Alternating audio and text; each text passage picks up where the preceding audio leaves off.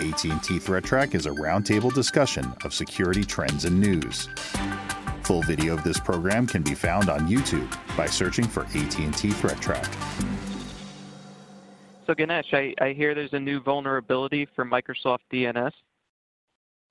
The vulnerability was in Microsoft Windows DNS Server, which is basically Microsoft implementation of DNS in their Microsoft ecosystem. Uh, this has been actually found like a couple months ago by one of the researchers from, um, uh, I believe, um, from Research Checkpoint Labs, and they informed uh, informed Microsoft Microsoft team, and they actually came up with a patch last week, like a few days ago, to address this issue. But what was the issue was uh, the issue seems to be a, relevant for since the last 17 years in Windows DNS Server and it has the capability similar to WannaCry, which can be vulnerable in the sense without any user interaction, it can propagate to vulnerable systems within the corporate environment as well as spanning to other networks. Uh, and actually, this has been given a CV number of 2020-1350, but the, the, but the kicker here is CVS score of 10. Uh, for example, in comparison, when WannaCry came, Microsoft given it a CVS score of 8.5, whereas this vulnerability has given the full 10 out of 10 scoring. Uh, scoring. Uh, these researchers actually uh, named this as a vulnerability SIGRED. Uh, why they name it SIGRED is basically SIG is basically it's part it's an abbreviation for sig signature. When some DNS uh, request is happening, uh, they they found certain weight basically trick some sort of um, buffer for vulnerability when the signature is uh, tricked off. That's why they call it the signature red. Uh, what happens is when this particular particular situation has been triggered off, it can it can grant into remote code execution and vulnerability, which in turn gives maybe some sort of uh, uh, malicious code execution on the DNS servers. What happens is because we all know DNS servers work in the context of system privileges, which in turn basically gives an attacker, any bad actor, complete control to the domain, with whichever the domain the DNS server is actually responsible for. That makes it a, a very critical rating. I think that's one of the reasons Microsoft given is the highest rating possible. Uh, how is this? Uh, how is this affects? I think before the patch release, uh, Microsoft given a workaround with the DN, uh, uh, I mean, um, registry changes, which will basically be, which will minimize the effect of DNS servers. In this case, only the DNS servers are affected, not any DNS clients. Only the vulnerability was in the DNS servers. What happens is uh, when a DNS response is larger than 64 kilobytes of the signature record, that this particular vulnerability actually happens. That's why the name came as SIGRED. What, uh, what is this? I mean, in order to uh, explain a little bit, I think we have to touch base uh, for a very brief period of time about DNS truncation. DNS truncation is, we all know actually DNS uses the port uh, 53 of our UDP as well as TCP. TCP. Typically, the UDP requests have a limitation of 512 bytes of uh, size in the request, whereas TCP component has 65,535 kilobytes, which is larger, which, which is larger. But what happens is, but most of the times it's it's true unless it has like EDNS, uh, uh, EDNS uh, has been configured with the DNS server. In that case, uh, the size of the packet could be 4096 bytes. But irrespective of most of them have 512 bytes of limit. What happens is in order to trigger this one, they will send a uh, signature, uh, I mean, uh, SIGRED vulnerability on UDP port and with the truncation. Because the, the size of the packet is larger than 512 bytes, I think a DNS server responds with uh, switch over to TCP to send the rest of the packet size. I think that's how this kind of uh, this vulnerability triggers up. Uh, and when they sent 65 larger than 65 535 bytes, they could able to crash the, some of the Microsoft Windows servers. What kind, of, what what levels of DNS servers are vulnerable? It seems, as per the Microsoft uh, actually advisory, any versions from 2002 to uh, 2003 to 2019 are vulnerable, and any of the afterwards are not vulnerable. But good thing is the patch is available at the uh, end of last week, and uh, whoever is running Microsoft DNS servers, they should do the patching as soon as possible to protect from themselves. But I have some indications of how this port, I mean, the theory for TCP port 53 is also used, can be detected from a common backbone graph. In this case, what I'm showing is um, number of scan sips, like a unique scan sips on port TCP 53 TCP in a given hour of time. Uh, basically, uh, X, X is the timeline and Y is how many scans sips are seen in particular hour. As you can see around in the last few days, uh, I think uh, right after 716, 715 timeframe, there, there was a huge spike in jump in the number of uh, scan sips on this port, which indicates basically what it means is basically around that time, the patch has been applied and uh, also the information has been uh, completely, I think, uh, propagated all the parties in the internet. Maybe people are picking up this article and this about the SIGRED. They were reading about it. Maybe some researchers as well as the bad actors, they started poking on this port. And that's, uh, that's the reason I think uh, we saw about three to four times jump in the scans it's happening on this uh, specific 53 TCP port. I, I thought it was a really interesting article, and I think uh, you can correct me if I'm I'm wrong, but it seemed like there were a couple of ways they said if you can't patch this immediately, there's a few ways you can mitigate uh, the risk. And I think one mm-hmm. of them actually said uh, blocking HTTP requests over port 53 because even though it would, it, it's actually going to um, do the same type of thing as the what we just showed with the, the TCP, that it's essentially going to overflow yeah, that the researchers, I think uh, they actually, like you said, Ken, they they did like uh, I think three to four variations of this attack, like uh, like you said, uh, 53 over HTTP, as well as uh, they also made some manipulations to the size of the packet request, and they came up with some solution. Uh, I mean, some ways to basically trigger this one. Yeah, they Microsoft advised to have some sort of registry key changes as well as limiting HTTP over TCP to some sort of uh, actually restriction in the size of the packet or the request in this case. But uh, yeah, I mean, those will be helpful uh, if the people are still not able to apply the patch yet. I think those those countermeasures can be put in place. But I think uh, patches are available. Uh, I think it's uh, prudent and advisable to do this patching as soon as possible because of the highest possible CVSS rating. But yeah, I thought it was very interesting point when you brought up the DNS truncation, since the since UDP protocol limits the size um, the size of the packet you can send. So I thought it was mm-hmm. a pretty innovative innovative way the researchers were able to use DNS truncation to send the larger payload size to trigger the heap overflow it's a, it's a good read to understand how they proceeded. Like Ken pointed out, they used HTTP as one of the vector to achieve the same buffer overflow. Not only that, like you said, truncation, they leveraged UDP for first, then actually they switched over to TCP because uh, I think this is also one of the reasons I think uh, they can reuse the sessions uh, sessions constantly, even if it's teared down, because UDP is connectionless I think a TCP helped them out to basically achieve a much bigger impact. Hey, Ken, I hear you have a story about a bad power attack that affects that affects fast charging devices.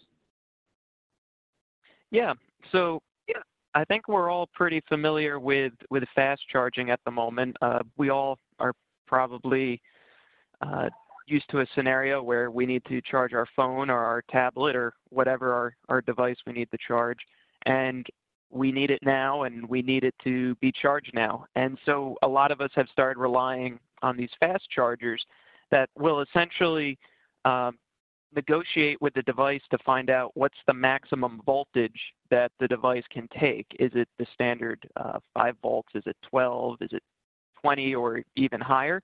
And what will happen is once that negotiation is complete, our devices will then charge at the negotiated voltage. Mm-hmm. Uh, so what these these researchers found out, um, researchers from Tencent, was that if in a certain there's quite a few of these devices, uh, these fast chargers, where if you um, put an infected device of some sort up against it, you can actually overwrite the firmware within the fast charger so that the next person or set of people that come and use the charger, uh, it will overload that voltage. So it won't do that negotiation. It might just say, instead of the default 5, we'll do 20. And so what will happen is you'll start to overheat um, the, the receiving device, and that can ultimately lead to things like uh, overheating of the device. It might shut off, or even as far as melting, uh, smoke, even even fire in some cases. So you'll you can completely destroy a device in this this proof of concept case. And what I found really interesting in reading about this was that when the researchers went back and looked, a lot of the fast charging devices, while it comes with default firmware, a bunch of the devices don't have the ability to update the firmware. So while the the, the researchers were able to overwrite the firmware to give a new default to that charge, uh, there was no way for the actual manufacturer to put out an update to limit what that maximum could be on on that negotiation. So it was it's really interesting then to see that uh, people are probably thinking, "Oh, well, I have this great wireless charger. I I don't need to worry about updating software on that. It, it doesn't directly connect to the internet." And that that became a really interesting way of how to actually spread this. It doesn't necessarily have to be uh, the the target's device that that you hack.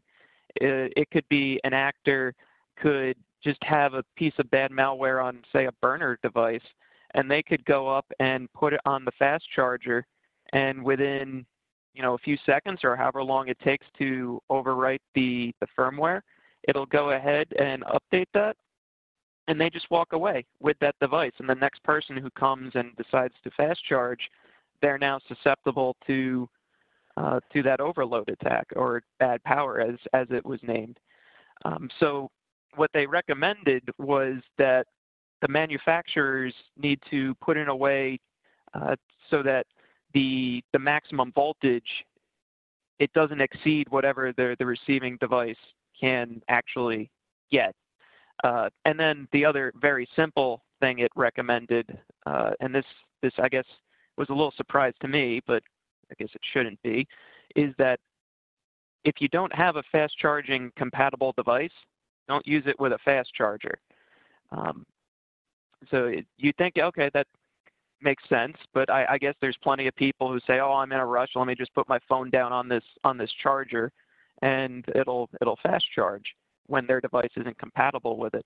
So while it hasn't been exploited in the wild, to me it was a really interesting case of uh, almost like something out of a movie. Uh, you know, where someone comes by, does a little um, drive-by of just dropping a device, picks it back up, walks away, and no one no one can really tell that anything happened. Um, but it, it's it's just another way of showing that you know we need to be wary and understanding of who the manufacturers are of these uh, fast charge devices, or really any device that we're plugging our, our phones into, or our tablets, or, or any device, uh, so that we can be better prepared for, for these types of things. So basically, in this scenario, the owner's responsibility is on the manufacturers. Am I right if I say that? Like, for example, some sort of uh, overheat protection built into the firmware itself. For example, right. uh, you know, even some bad actor actually be able to manipulate the firmware, but if they have some sort of uh, overheat protection, uh, mm-hmm. it switch off something like that. I okay. think that was exactly the the recommendations of uh, of the researchers was, was to sit there and say for for these manufacturers to go ahead and put a limit on on what the maximum is or on that negotiation of what's the Mhm. maximum and making sure that uh, it can't go over what the device can can take. Now, Mhm. one other point was that it wasn't in every manufacturer uh, that they found this problem. I think it said they they checked over 230 types of devices or, or Wow. fast chargers, and it came out that I think it was approximately 20 that that had this issue, uh, but they shared eight common manufacturers.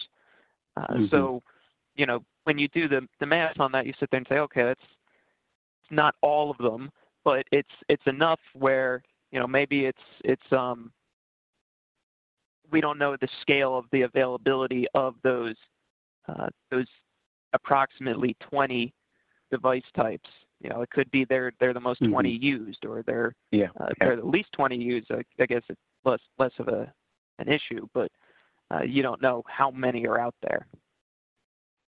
Did they did they list the number of uh, I mean the manufacturers or the device which are vulnerable? I I did a, a quick look for it, and they didn't call anybody out. Um, okay. I found a couple of articles on this, and there was there was no one explicitly mentioned. Um, the one takeaway from one of the articles I saw uh, said that you know make sure you're buying your fast charger or really any device from a Mhm. reputable manufacturer. So it could Yeah. be maybe it's a, a third party or some uh, smaller, lesser known group of manufacturers. But without knowing, we can't say for certain. Well, definitely I have to watch while charging up right now. Um, yeah, I consider this type of vulnerability a cyber physical system security issue, and I feel a lot of uh, industrial control systems and cyber physical systems are kind of overlooked in the cybersecurity in cybersecurity nowadays a little bit. And I think if you kind of take this concept and how it's kind of related to uh, cell phone charging and kind of apply it to a larger industrial control system, like a power plant, that being um, manipulating firmware to um, increase more voltage output in a larger industrial control system like a power system could be very dangerous, not alone, um, not just only to the people working there, but also to all the endpoints and homes that receive power from the factory. Yeah, that's that's a really good point, Chris, and it's it's something that uh, now that this type of proof of concept thing is out there, just like you said, what other areas could something like this be uh, be applied to? So it's it, it's it's an interesting read when we see something that's specific to oh how we charge our devices, but then when you scale that up to something like how a whole industrial center might run or another type of you know maybe a manufacturing plant or something like that uh, the repercussions could be could be real from that type of overload. It's not just a one lost device. Hey Chris, uh, uh, I think you have a story about uh, interesting phishing phishing scam uh, leveraging to be from uh, three or cloud providers. Would you like to elaborate a little bit on this phishing scam? Yeah, so there's a new phishing campaign going around that pretends to be from a help desk, uh, servicedesk.com. And they are sending through an, intermediary um, called cn.trackhawk.pro domain. But the um, difference in this type of phishing campaign that's not being picked up by spam filters is that the from and received by domain is the same. So they both reference the servicedesk.com domain. So a lot of spam filters are not picking this up and sending the email straight to a user's inbox, making it more likely that the phishing campaign would be more successful. And on top of that, these adversaries are using legitimate cloud hosting services such as IBM Cloud and Azure, Microsoft Azure, and Microsoft Dynamics. So when in, when a user inspects the um, inspects the website, it comes up with um, a valid domain and they don't expect it's from an attacker because it has a Microsoft or IBM uh, cloud hosting domain. So when a user clicks on one of these links in the email, they're brought to a uh, a website that's a, that is a test your password strength website, and some people have been unfortunately entering their passwords in there, and the adversaries on the back end are able to steal the user's authentication passwords. And there's a couple scenarios of how this attack may have been um, exploited. Uh, one method is that the servicedesk.com service could have been exploited, but however, since there is an intermediary in there, the cn.trackhawk, trackhawk.pro domain, it's most likely that the adversaries are sending the emails from the trackhawk.pro domain and forging the service desk domain. And because of this, they're successfully able to forge the service desk domain and bypass the spam filters.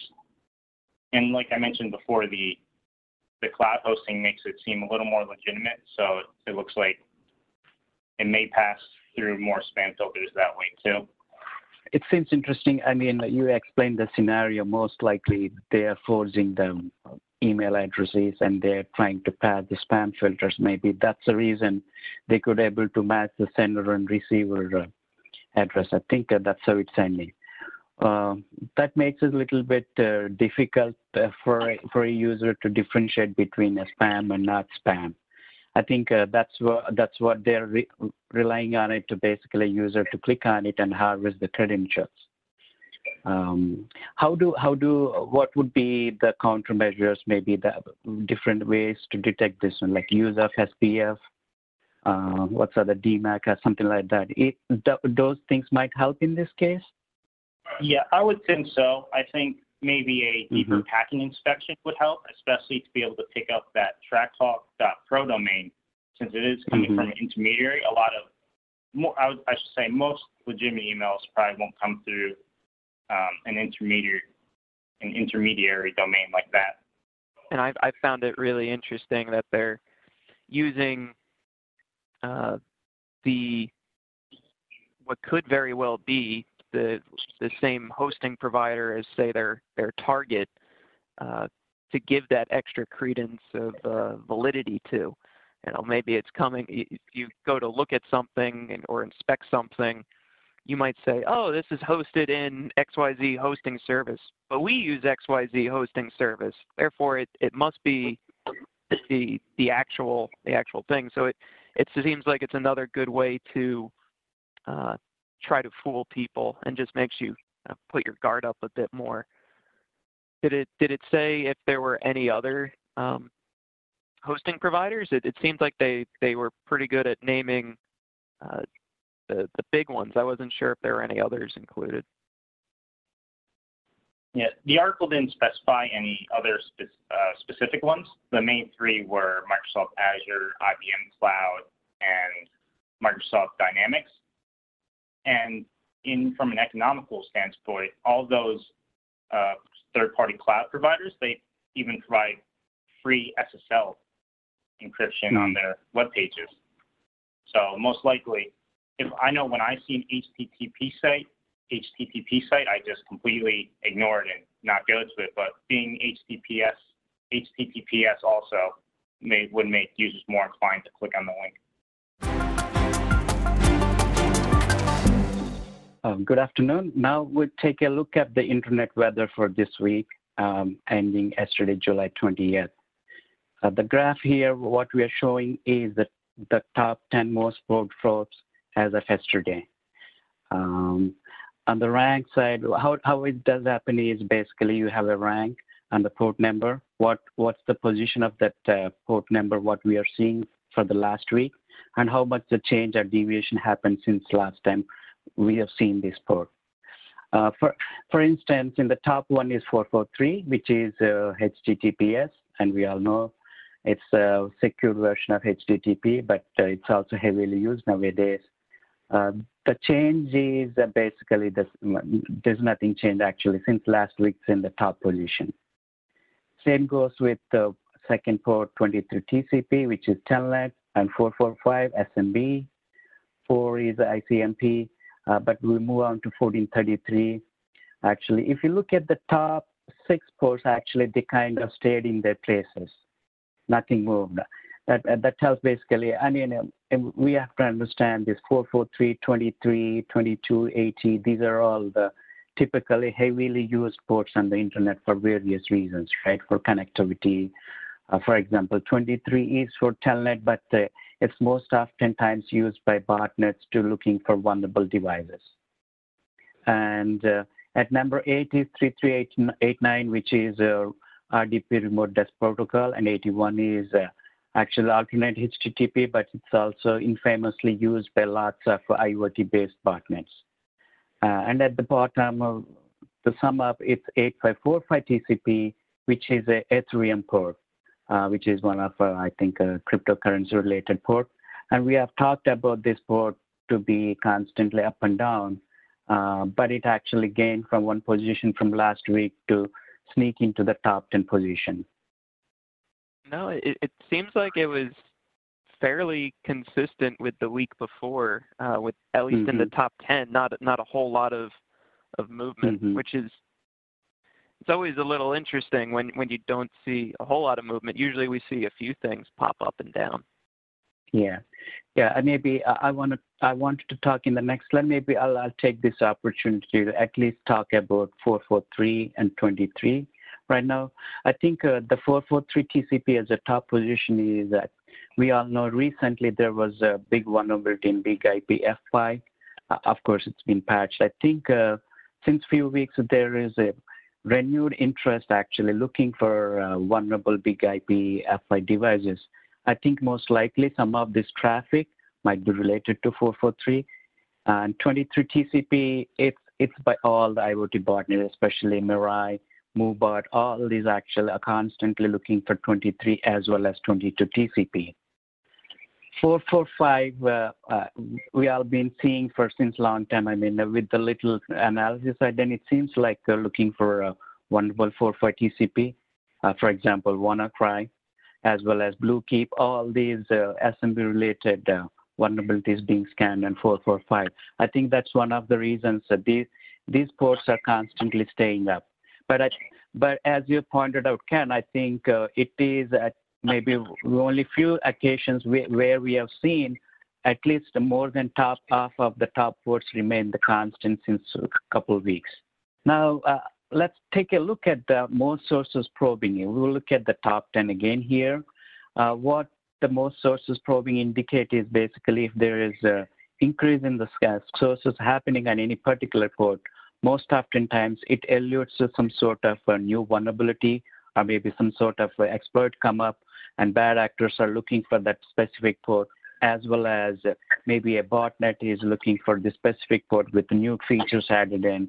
Those are the things actually which will be reflected from looking at this most sources probably.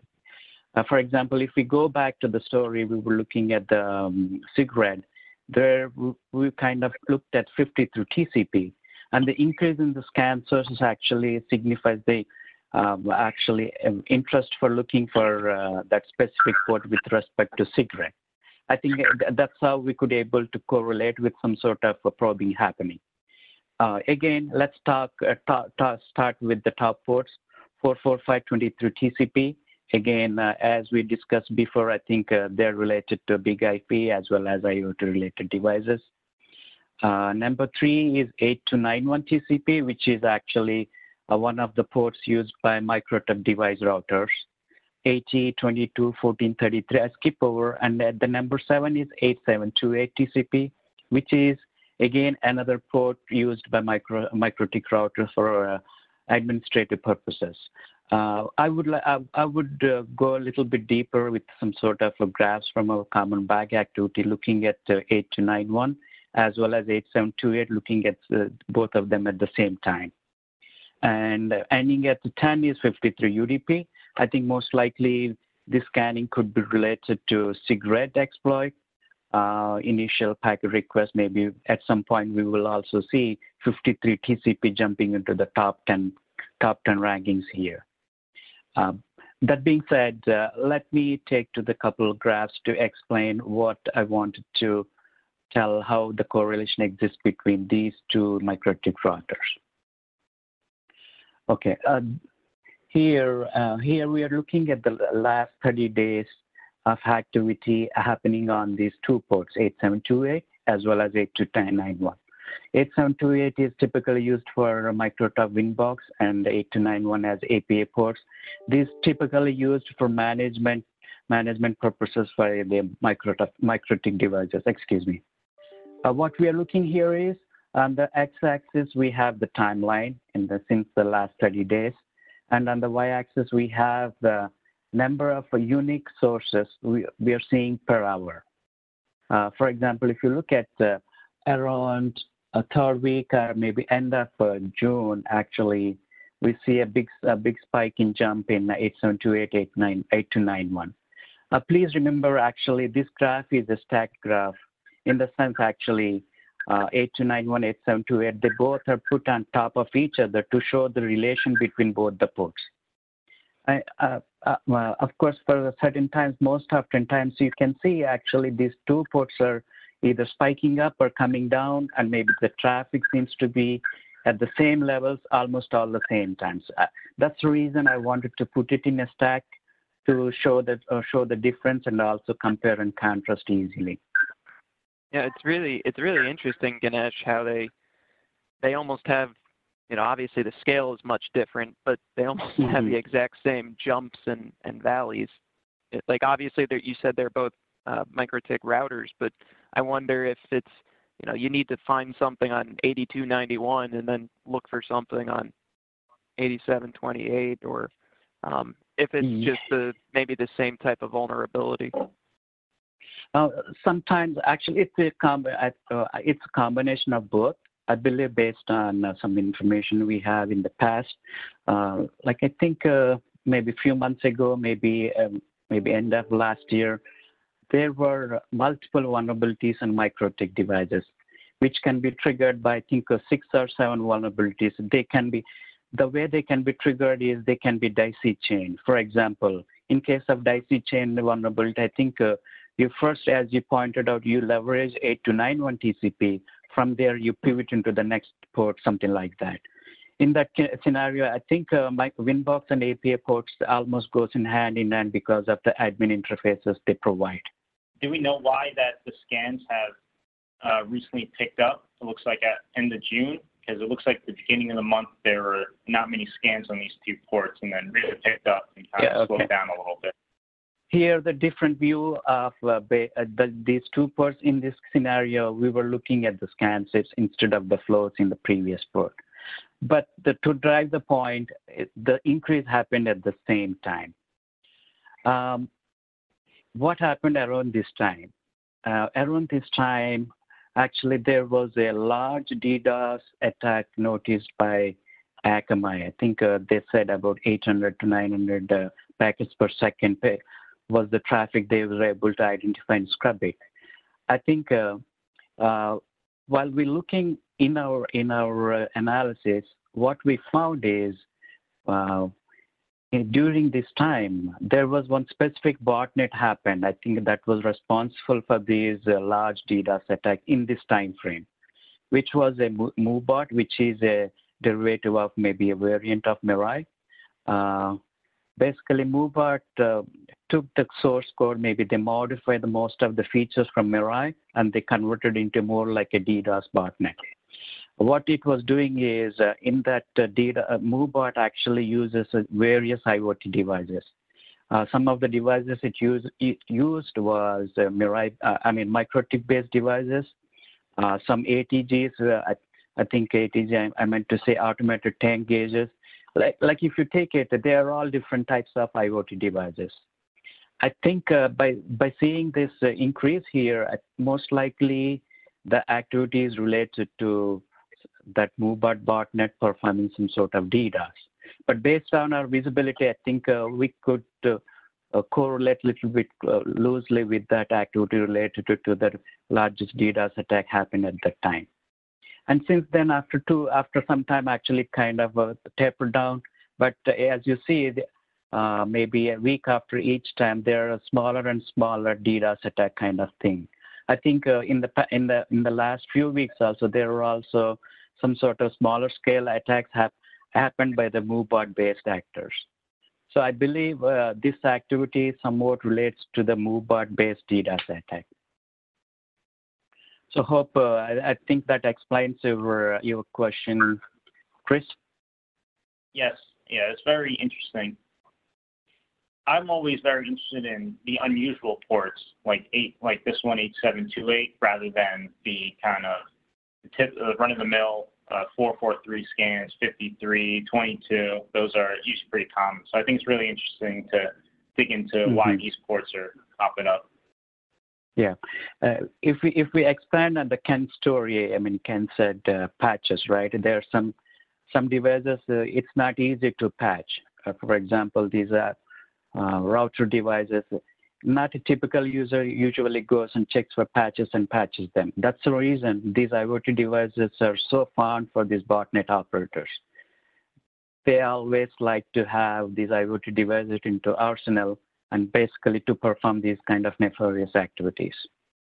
Ganesh, just just one point on on that is mm-hmm. it's interesting too because oftentimes these IoT devices they're a device that isn't only difficult to get to maybe physically, um, mm-hmm. but it might be running something or connecting something that can't necessarily um, be out of service for an extended period of time to update it. So it's it becomes another uh, kind of critical area in that regard of what happens if we take this out to update it. Yeah, that's the challenges. I think uh, that's what uh, they're trying to exploit it. You know, the more more time it takes to patch a system, a device, I think uh, the longer um, a botnet can survive. The views expressed on AT&T ThreatTraq are those of the participants and do not necessarily represent the views of AT&T or any other person or entity.